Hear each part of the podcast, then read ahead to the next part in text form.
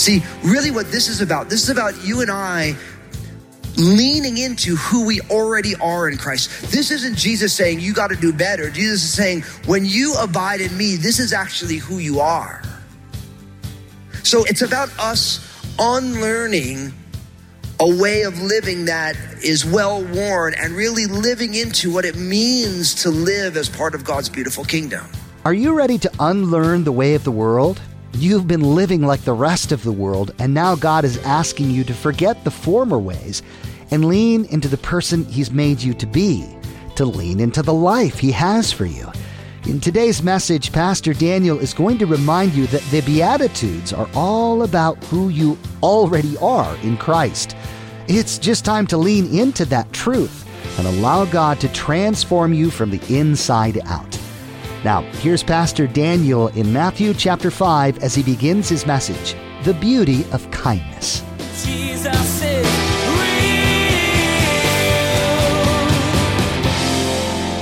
So one of my earliest memories growing up was my grandpa, who I love so much. He putting a, a football helmet on my head. So my grandpa was kind of well known in Valley Stream, New York, for his. He was a Pop Warner football coach. They called him Cappy because you know when your name is Capadona, you got a couple syllables there. You always shorten it. You know, so they call you know Coach Cappy was was pretty well known. He also owned a sweet shop in town. So you'd go to the game and then everyone go get egg creams. Anybody know what an egg cream is? Yeah, like three of you. Praise God. you know, it's like an Italian soda almost. And so I, you know, growing up, you know, always wanted to be a football player, but unfortunately, long before I realized that my mom was never going to let me play football. I was already like, you know, really into football a lot, like really wanted to play. My mom was always very uh, nervous about it. It's amazing now with all the stuff that comes out about uh, concussions and all, and brain trauma from playing football. My mom was just never going to let me play football. So deep inside, I was like, kind of like, I was dying because I only wanted to play football. So my parents would let me play soccer and then basketball right? Now, what's funny is, is that in soccer, of course, when they asked me what position I wanted to play, I said I want to be a defender. Because I figure I could kind of play football back there. You know what I mean? Like the guy comes in, yeah, I was really good at slide tackling people and being, not that my own devices, mischievous. But basketball was another story because obviously if you've ever played basketball, you're actually really not allowed to touch anybody. And so I remember when I first started playing basketball, my dad got roped into coaching because nobody wanted to coach. And I remember they first put me in the game and I fouled out in about two minutes. And I'll never forget, my dad said to me, he's like, you know, so Daniel, you're really not allowed to tackle them in basketball. I said, well, they got the ball. I mean, what else are you're supposed to do with it? He's like, I don't know, but you're not supposed to tackle them. And so, so I developed a little bit of a reputation in basketball for being bad and overly aggressive. And so, needless to say, you know, I didn't really have a great basketball career, really. You know, I was the guy that when the game was getting out of hand, they'd throw me in and I'd foul the star five times in 30 seconds and then I'd sit down again. That was my job. Now, fast forward, I mean, it's amazing how this all works though, because obviously now I'm a dad. And so, so funny. So Obadiah is playing basketball, you know, and, and he's got his little school team and they're going for it. And so what I noticed about Obadiah is that Obadiah is much more like my wife than he is me. So in some ways, it's like Obadiah is such a kind-hearted person that the guy, other guy would have the ball and he'd give him room. So, you know, so I'll never forget it. After one of the games, I said, Obadiah, I got an idea. And he's like, what? I'm like, if you fell out of the game, I'll take you out for dinner. And he's like, wait, dad, what?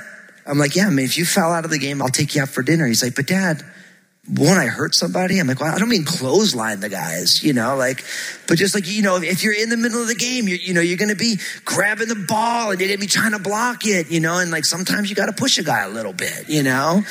And so I'm just confessing, you just pray for my kids, you know what I mean? Like, but the reason I bring that up is because you, you got to think that from in most situations, someone fouling out of the game is a bad thing. But you notice I'm wanting to reward that.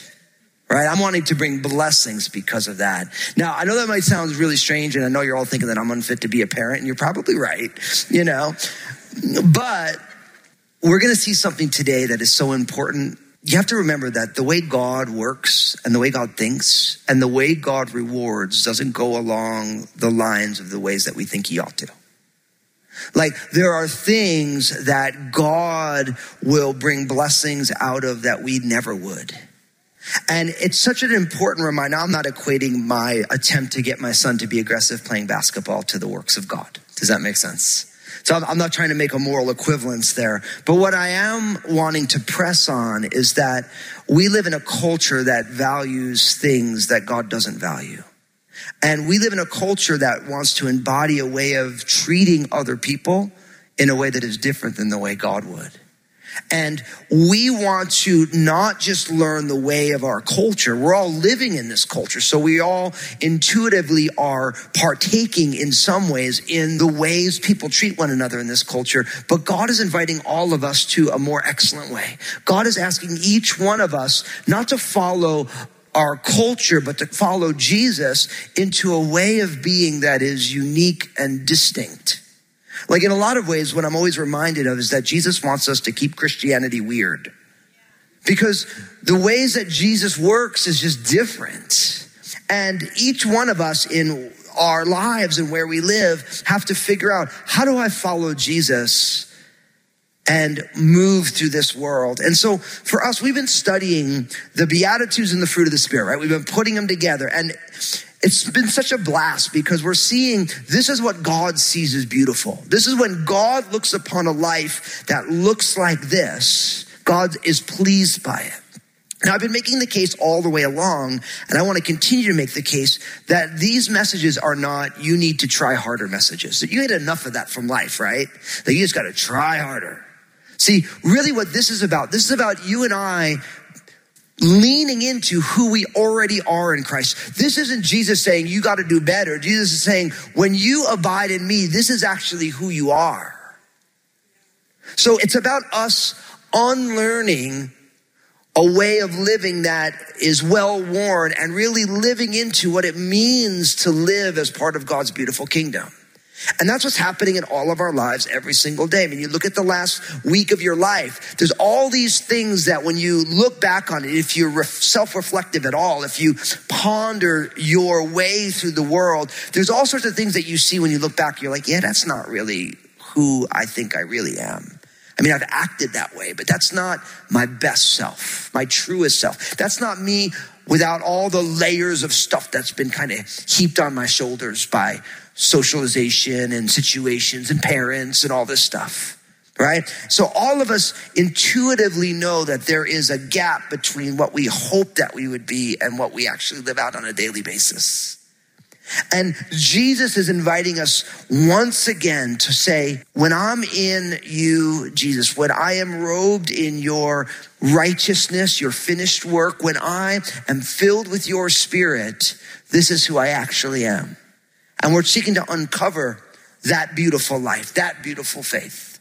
So to see today's beatitude being linked to the fruit of the spirit, we're going to be looking at Matthew chapter 5 verse 7 and Galatians 5 22. I know all of you are memorizing these together, but for today, Matthew 5 7 says, Blessed are the merciful, for they shall obtain mercy.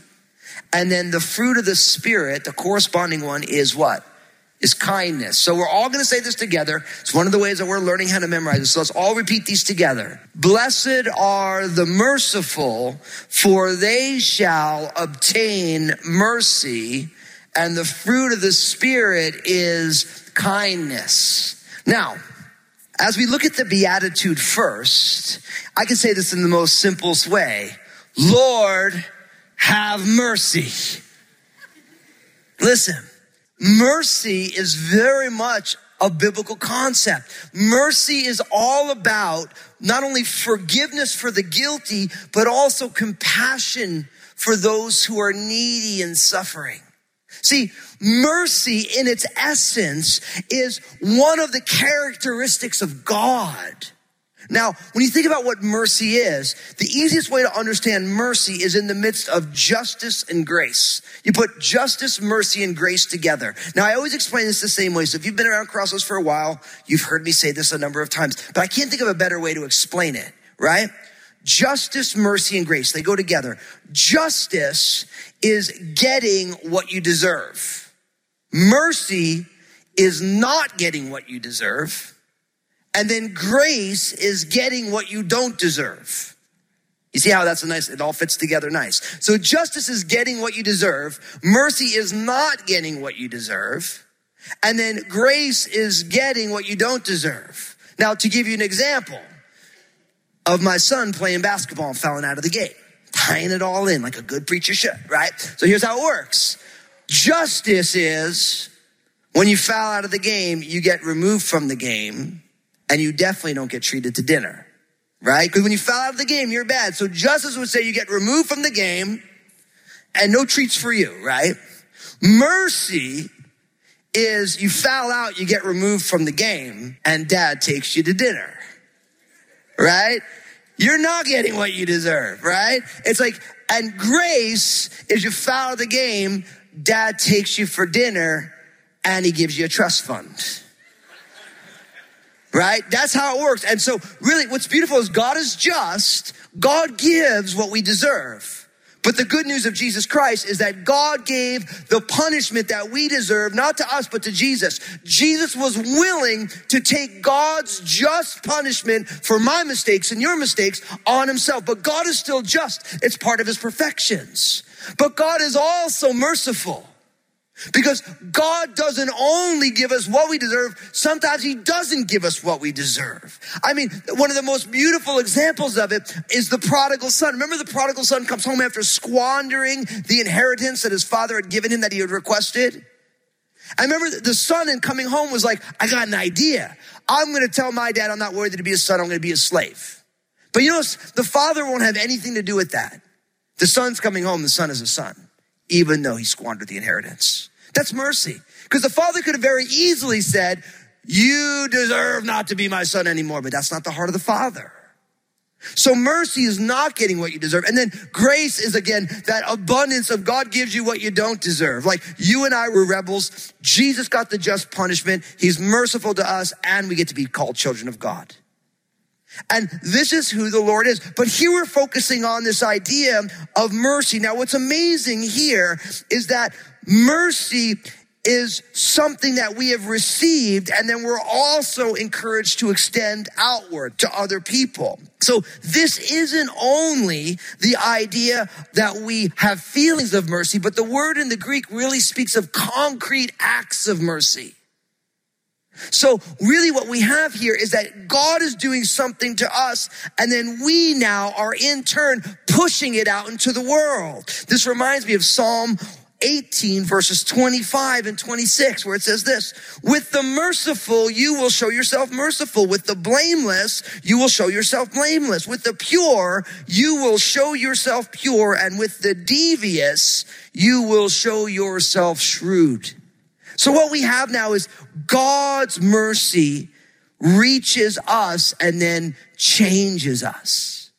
Now remember, not only do these Beatitudes get linked to fruit of the Spirit, but they also get linked together. Now, if you've been following this series, look at how this works. It begins with poverty of spirit, your awareness that you bring nothing good to your relationship with God except your rebellion right? The spiritual bankruptcy. And then that leads us to mourning because we don't have a hard heart about it. We still have these hearts that feel and we're aware of how jacked up we are. And it causes us to mourn for our own ways that we move in this world and the world that we live in. And poverty of spirit, which leads to mourning, then leads us into meekness, right? This strength under control, this me-ness, like you're kind of over yourself you're not believing the press clippings about you. Doesn't matter how many people like your Instagram picture, you're not buying it.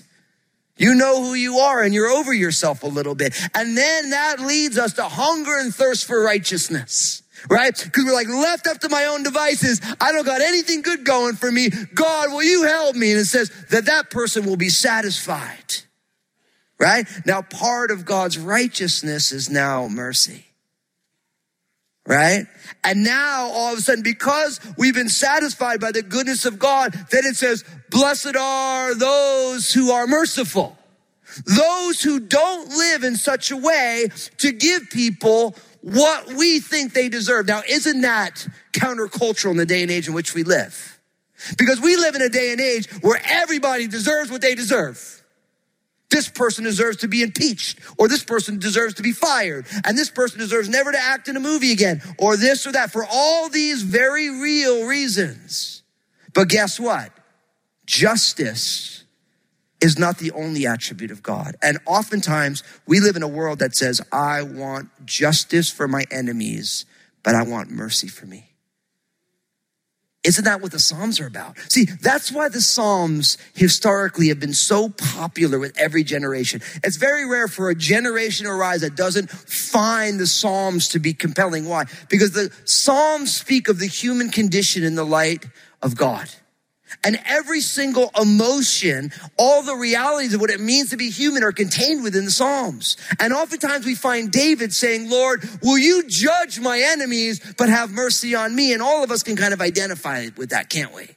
We're saying, Lord, those people who I don't like, who don't like you, I want you to judge them, Lord, but me, will you give me a free pass, God? And we can identify with that, can't we?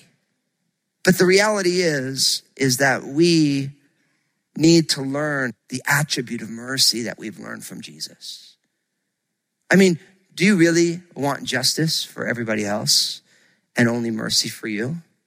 You know why that's a problem? Of course, if you've read the book of Proverbs, it says that uneven scales are an abomination to God. So when you want justice for somebody else, you want someone to get what they got coming, but you're saying, Oh Lord, but be merciful to me. Let me off the hook. God, you know, I'm kind of jacked up here. That misses the point. Why? Because look at that. look at the beatitude. Blessed are the merciful. Why? For they shall obtain mercy. I like to say it this way. Whatever you give, you get. Whatever you give, you get. Blessed are the merciful, those who aren't just feeling, having feelings of mercy, but are tangibly, actively being merciful, not giving people what they deserve. They are those who will receive mercy. And this reminds of what Jesus says later in the Sermon on the Mount in Matthew chapter 7, verses 1 and 2. It says, Judge not, lest you be judged, for with what judgment you judge, you will be judged. And with the measure you use, it will be what? Measured back to you. Now, the idea of judge not, the word judge doesn't mean don't have any awareness or discernment. The word krino in the Greek language literally means to pass judgment unto condemnation. So in our day, we say judge not, so are like, well, well, don't judge me. It's like, no, no, I'm just discerning that I'm not going to do business with you because you're shady. That's not judgment. That's just discernment right? See, judgment is when you sit in the judge's seat and you pass condemnation on somebody. And he says, condemn not lest you be condemned with whatever condemnation you mete out, it will be measured back to you. So really what it says is that you and I, God allows us to erect the criteria by which we are judged. Now here's the thing. Here's what I've learned in my life, and I see it in my own heart, is that I have a tendency to be the hardest on people who do exactly the things that I do wrong. I have a tendency to be the most frustrated with people who do the sins that I do. So maybe you're the kind of person who you're really judgmental. And you know how you know you're really judgmental? Because you think everybody else is judgmental. You're like, oh, that person is so judgmental. That's because you're judgmental. Because your sin looks terrible when they do it and you don't like being under the condemnation that you're meeting out. Maybe you're the kind of person that says, but I think everyone should be nice and nobody is nice. You know what that probably means? You ain't nice either. Lord have mercy. You know what I mean? And so what you have is whatever you give, you get. Whatever measure you erect, that is the measure that gets pushed back to you. Paul says it this way in Galatians chapter 6, verses 7 to 10. The principle of sowing and reaping. It says this Do not be deceived. God is not mocked. For whatever a man sows, that he will also reap. For he who sows to the flesh will of the flesh reap corruption. But he who sows to the Spirit will of the Spirit reap everlasting life. And let us not grow weary while doing good, for in due season you will reap if we do not lose heart. Therefore, as we have opportunity, let us do good to all, especially those who are of the household of faith. Now, I love what the apostle Paul ties in here because he says first, don't think for a second that God will be mocked whatever it is that you sow, that you will reap. And again, this has the picture of agriculture, like where we're getting ready. Whatever seed you put in, whatever you sow, that's the plant that you get. So it's like, if you're like, if you go and, you're putting your garden together and you get a bunch of cucumbers, you're not expecting to get tomatoes out of your cucumber seeds. Does that make sense? So whatever you sow, that you will also reap. And then Paul now takes it and he turns and he says, and don't miss that spiritual as well right? If you sow to the flesh, if you make an investment of planting seeds of rebellion against God, then of the flesh you will reap corruption. He's saying that, look, if you live your life making an, a life investment into what rebels against God, you will end up with corruption in your life. You will end up with everything that is not beautiful, everything that is not healthy or holy in the best interest of you or anybody else. But if you put that in, that's what you're going to get. Of the flesh will reap corruption. But then he goes on to say, but if you sow to the spirit, you will of the spirit reap everlasting life. He's saying, look, if you don't sow to rebellion against God, but you sow to life locked into the rhythms of God, to the spirit of the spirit, you will reap everlasting life. And listen, you want to know about your life? You want to know about the world that we live in? It's right there. Your choice for your life. No one can make your choices for you. And what's amazing is, is God, as the true and living God, the all knowing one, He doesn't make our choices for us either. He has allowed each one of us to make our own choices. But you know what He does? He says, Look, I want to influence your decisions. It's your decisions, but I want to influence your decisions. And that's why when you put your faith and trust in Jesus, the Spirit of God takes up residence in your life so that now you have an internal witness, not just an external witness from the outside, but an internal witness that says, Hey, I don't think you want to do that. Yeah, you've always done that, but not anymore. And if you've walked with Jesus for any length of time, you've experienced that, haven't you? Where things that you used to do, now all of a sudden you got this check. And at that juncture, you make a choice. What do you do when the check comes? What do you do when that conviction touches your life? Do you respond to it and flee, or do you live into it? See, those moments we like to call the God pause, right? There's that moment right before you make a decision where you have that check, that conviction of the Spirit, and then we either obey or we disobey. Jesus is real. Blessed are the merciful, for they shall obtain mercy. God's economy doesn't work out the way we think it should sometimes. God brings blessings out of the things that we never would. As Pastor Daniel has brought us through the Beatitudes and the fruit of the Spirit, we're seeing that it's not time to try harder. It's time to lean into who we already are in Christ. Time to lead a merciful life because of the mercy God has shown us. Hey, everybody, Pastor Daniel here. I realize that there are many of you. You're not a born again follower of Jesus. You've never put your faith and trust in Jesus. But as you've been listening, you've been saying to yourself, I want to begin to follow Jesus. I want to help you do that right now. We're going to pray a simple prayer that just acknowledges who Jesus is in your life. Pray this prayer with me. Say, Jesus, I'm giving you my life. Thank you for saving me. I believe in you, your life your death on the cross, and your resurrection. Forgive me of my sins. Fill me with your Holy Spirit. And I ask it in Jesus' name. Amen. For those of you who just received Jesus as your personal Lord and Savior, I'm so excited for you. I want to help you take your next steps with Him. So pull out your mobile phone, text the word SAVED to 51400, S A V E D to 51400, and my team will get in touch with you. We want to get some more resources in your hands to help you on this journey. Join us again here on Jesus is Real Radio when we learn that justice is not the only attribute of God. We want God to judge our enemies, but have mercy for us. But Pastor Daniel is going to remind you and me that that's not how God works.